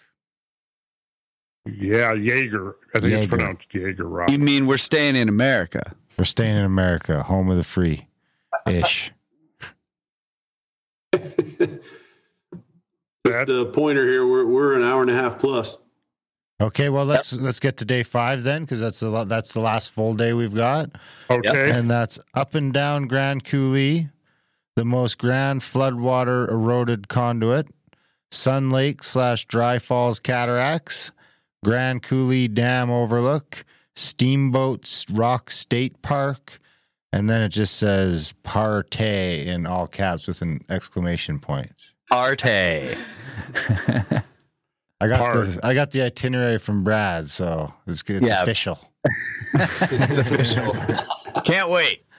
We can do it. And then after the party, So that's day four six. you- full days, Yeah.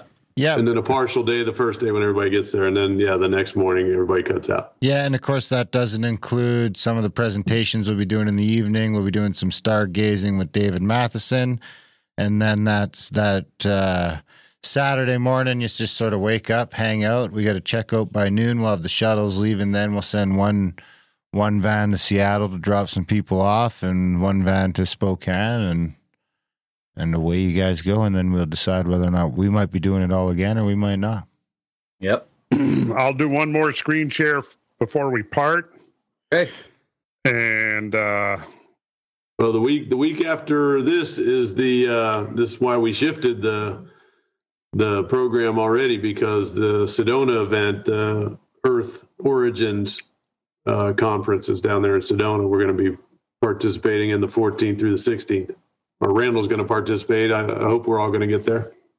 Just one I other hope thing so. I'll say quick is there is a note on the, if you go to the website, which is contact at thecabin.com slash Carlson, uh, there is a note that says day two and four are 200 plus mile round trips. I mean, it is important that if like, if you ain't down with driving or you don't have to be in the van, if you want to follow along in a car or something, that's fine, but it's, it's on you to keep up with us. Ideally, we would rather have everyone in the van. If not, that's fine. Um, but they are, you know, even when we were going to Mesa Verde, like like the boys were saying, it was uh you know, it was not a short day. It's leaving at, you know, nine in the morning, eight in the morning, right after breakfast, and you're not getting home until ten or eleven at night, stopping, you know, you're kind of stopping right as soon as you get out of the park at a little a little strip mall or we went to that Mexican place for for dinner and then, Yep. you know, just so a couple of these days here just just be prepared to be you know out in the field for 12 12 or 12 or so hours Yeah. That's right. but you don't have to drive we got the snake bros for that That's right. And drive home was it was like a it was like a sleeping truck. You know, everyone was passed out. So it was uh it was it was a lot of fun though. Well, Brad tried full of fun. Brad tried to stay awake. Mostly he he succeeded, but Randall definitely was sleeping. the, the chats are not going to let us get out of here without that last promise screen share Yeah, there we go. all right, Google Earth. And here's Soap Lake. And the resort we're staying in is right. Right. It's probably this right here. I think it's this. Um, Oh, you see where that East Beach Park is? I think it's well. You might you might be right.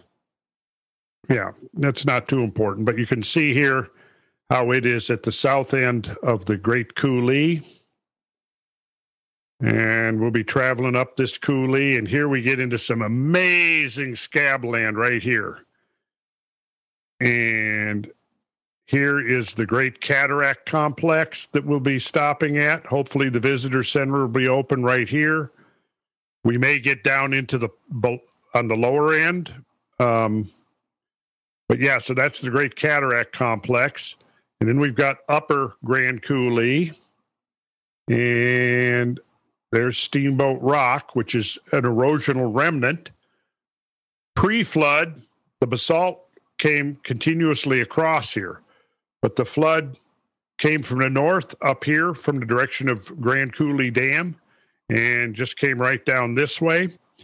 And let's see if I can pull this up, this map.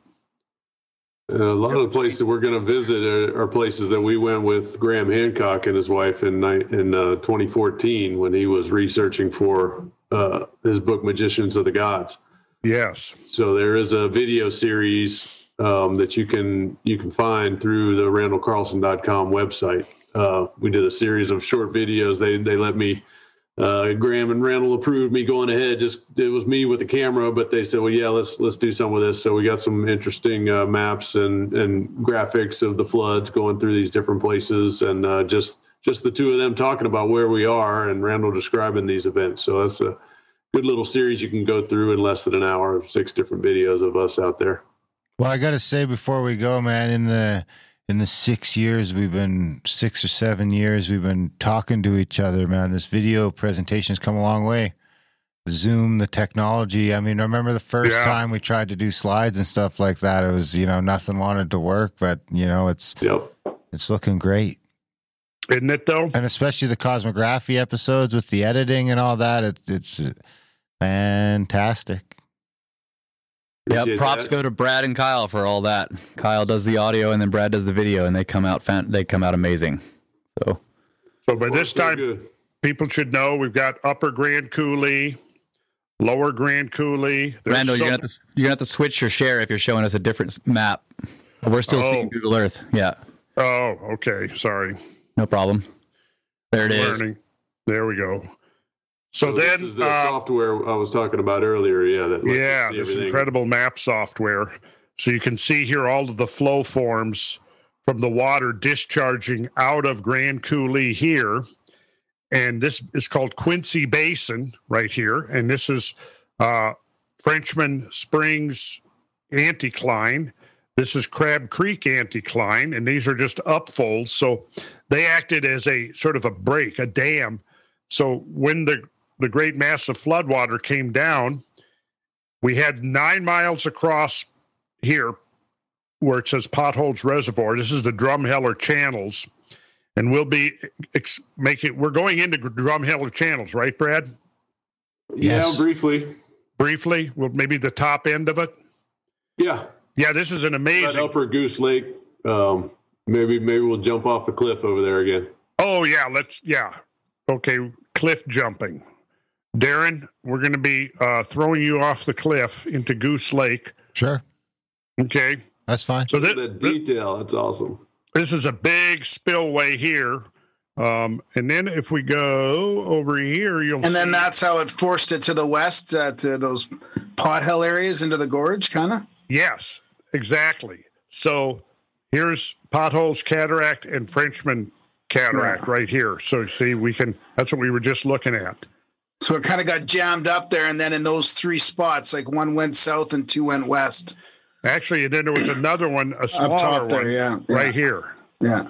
called uh, Crater Coulee. Yep. So yeah, we'll be seeing a lot of that. And then let's go down here to um, Wallula Gap. So that's all. Lots of agricultural fields out there. You know, the, it was a temporary lake, so it's got all these nice Yeah. uh, sediments on the base of the the Quincy Basin there. Yeah. So this was where all of the waters came together right here at Wallula Gap and then forced their way through down to Columbia. And we will not get past Wallula Gap. We just, you know, not unless we had two weeks. Um, so yeah, it's gonna be a it's gonna be an awesome trip. A lot And- of territory to cover. a lot of territory to cover. We're going to do Palouse Falls, um, which is right in here. This was the original Palouse River came this way and flowed down. This is the old Palouse River channel this way, and it flowed down into the Columbia over here. But when the great floodwaters came from the north, they came right down through here, and you can actually see the streamlined features, almost drumlin like. You see that? All of this. So Yeah. all of this was huge currents that came down this way, and when they hit the the Palouse River, they basically just overflowed and cut a new channel right here. So once they cut that new channel, it diverted the Palouse River here and it abandoned the old channel, which got which carried an enormous amount of water and then got filled with sediment. There's another spillway right here. It's like a big gash across the ridge. Um, and this is Devil's Canyon, is it?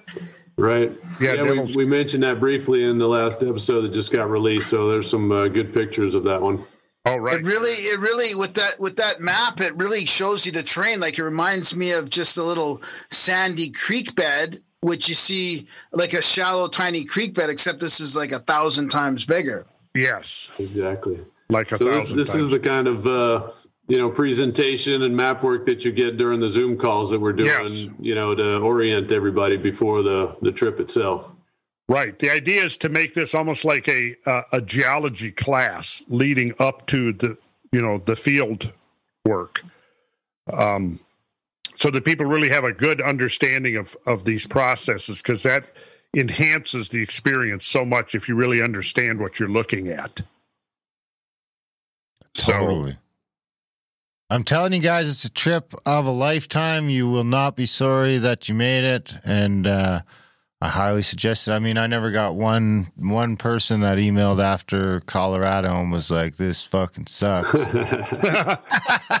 Randall, you had uh, Steptoe Butte there. You were trying to look for the other day. I didn't know if you want to point that out. That was where we were talking about day two sunset there. oh, step yeah, that'll be that's the overlook of the the rolling Palouse. Here it is, right here. There you go. If it comes in yeah we're gonna we're gonna make an excursion to the top of this and from this butte right here you get a 360 degree view of the whole Palouse, this amazing Palouse countryside um and it's a it's spectacular what can i say Definitely. All right. Stargazing up there a little bit, maybe. well, for Well, watching yeah, the sunset, sunset. we might as well stick Yeah. around. Yeah might as well and we do, are we, we are going to have D- dave, dave matthews on this trip right? We will have Yeah, Dave, Dave Matthews. with us. The Cool. the uh, the Star Myth guy will be with so us. So yeah we'll we'll be having star lore and star stories and in being in some just really great country to see the stars And uh, those those myths of David Mathisen's line up with Randall's stuff more than you think. Oh Mhm. yeah. Absolutely. Well, we flew through this. We ran out of time. I know everyone here would like us to keep going forever, but it is getting late. We're already 15 minutes over what we said we were going to do. So I think uh, this is probably a good a time as any to start wrapping it up. But everyone should plug their stuff because, I mean, the thing is, I mean, none of this, uh, all this stuff is a ton of effort. It's a ton of work. I know the Snake Bros are all value for value over there. They've got a they've got a PayPal. I don't know exactly what it is. What is your PayPal? Well, if people just go to brothersoftheserpent.com, they can find our PayPal or Patreon there. Yeah, and then there's a for Kosmographia. If you want to support Randall's work, there's a Patreon for that as well. You know, um, I'll say don't buy any courses at Sacred Geometry to support Randall's work. If you want to support Randall's work, it needs to be through randallcarlson.com or Yes. ideally through the Kosmographia Patreon, I think is the best way right now. Is that Mhm, your ideal mhm. support channel? Okay. So Mhm. those are the places. And if you want to support us, grimerica.ca slash support, of course. But those are the things. I mean, for everyone that that loves to hear Randall talk and and wants all this stuff to keep going, that's how you keep this stuff going because um, you know, nobody's none of the drug companies are lining up to give to give us hundreds of thousands of dollars to to do all this stuff or That's anything right. like that. So the only way we've gotten this far uh, is from your support. So it's Well, let important me, that let you me support these clarify there guys. just to just to be sure, sorry, Darren, it, it's the Patreon account for Randall is try to make it as simple as possible. Patreon.com slash Randall Carlson. That's right. There so the have it. donations can go directly there. There is a, a one-time PayPal option, and then uh, we are getting to the point. There, there's so much to be added to the to the new website, the RandallCarlson.com. Uh, it's just a matter of time of getting it all in there. But we've got so many things, and uh, it's just at a starting point. As much cool stuff is there, and as good as it looks, you know, we're real happy with the, the designers, and uh, you know, we partnered up with them, and there, there's going to be a lot more there. But uh, uh, what I was getting to eventually, we'll have subscriptions where you can, instead of using Patreon, some people don't want to do that, you'll be able to subscribe to things, get special access and uh, perks uh, directly from the randallcarlson.com site. So that's coming definitely in 2021. Perfect. Yeah. It's important. We important. got some some pretty awesome things actually in the pipeline we haven't even talked about yet. Right. Lots of but, excuse um, to do this it's again a- soon. It's a growing Yeah. network of really interesting people doing some really incredible work um, that will be, I think, allying with us as we get into 2021. So it's going to be an amazing team that's that's sort of gelling here. And you know, Brad and I and Russ and Kyle were working with HowTube, and I think that's going to be a great umbrella. You know, they've signed up um, Mark from After Skool. He's going to become one of the flagship uh, pod uh, websites. Um, and then we're also going to be doing uh, joining forces with Two Seals and a Walrus, which is Ben Johnson and Doug. Uh, forget his last name. I don't know him personally. I know Ben Johnson now quite well, and and um, the the moderator Sean uh, is now going to be. You know what they're doing. Uh, their Two Seals is because Doug and Ben are are ex Navy SEALs. Ben was 11 years a Navy SEAL, and he discovered that the best the best uh, remedy for PTSD was the medicinal plants. So he's been working now. Actually, there's a pilot program at Emory University here in in Atlanta. It's sort of on the down low, but not really. I mean, it's just it's not getting any publicity, but it's not a secret. But they're using particularly mushrooms, but other medicinal plants working with people who are having trauma issues, PTSD, that kind of thing. Our our good friend Ben Johnson is in the forefront of that. And there's some money, resources coming in now to build probably a, the state of the art laboratory in America, um, not far from my back door and uh, up in North Georgia.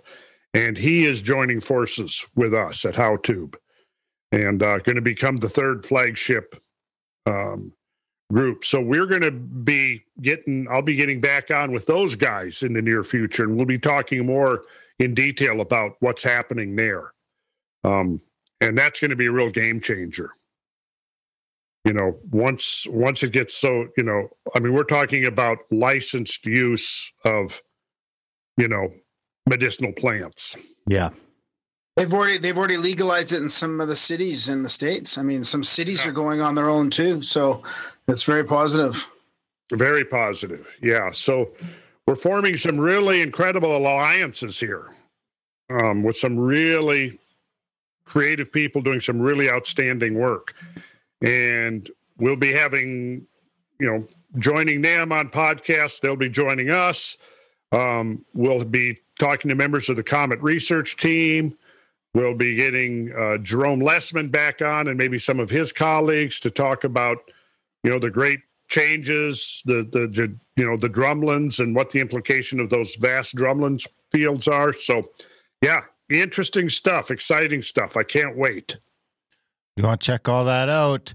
And of course, if you do want to hang out with all of us uh, crazy assholes in May or in April, all that stuff is available at contact at thecabin.com. That's where uh, the May trip is right now. RandallCarlson.com, Grimerica.ca, brothersoftheserpent.com. Check all that stuff out. Uh, we hope you guys enjoyed our little swap cast, and we'll have to do more of these. I forgot how fun it was to chat with you, motherfuckers. It's funner when we're sitting around a table, though. Yeah. Yeah, we'll be doing that. And thank you, Darren and Graham, you guys for every for all the work you guys do and for spearheading the trips and everything. You guys are Yeah. are awesome. It has been Thanks. great knowing you guys for these last six years. Yeah, thanks. Oh, the feeling is Sure. more than I've, mutual. I've had a lot of fun with you guys, Yeah, you too. both up your way down in Colorado and hanging out uh, on Zoom. So We're just Right. getting started. Will Well, you just getting started. Yep. Merry Christmas, motherfuckers. All right. Merry Christmas. All Good right. night, gentlemen. Good night. All right, guys. Next Do show. Bye bye. Ciao. Somehow I built a rocket ship out of the stuff dreams are made and popsicle sticks. Please look at my rocket ship schematics. Tell me you can fly to the moon. Tell me I'm not a lunatic. I bet, I bet, I bet, I bet, I bet you think I'm a space cadet. I bet, I bet, I bet you think, I bet you think I'm a space cadet. No regret, I do not fret, cause I space cadet. In my hands, I have a gas can and matchsticks. Yes, Earth is my home, but I need a vacation from all the sadness, the chaos, and dramatics. I'll let you do the countdown three, two, one, no hesitation. I bet, I bet, I bet, I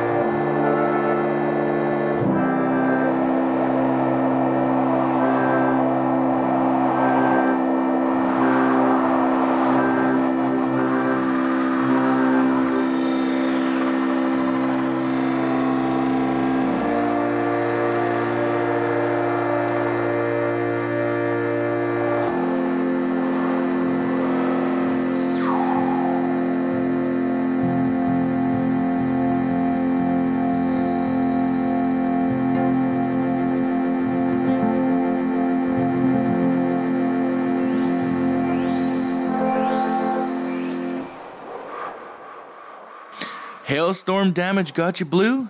Sunburn get you let down? Well, introducing the new Gem Trails. Gem Trails are a convenient new chemtrail that we plow through your sky to ensure you with the haziest and non-blue sky that you could have.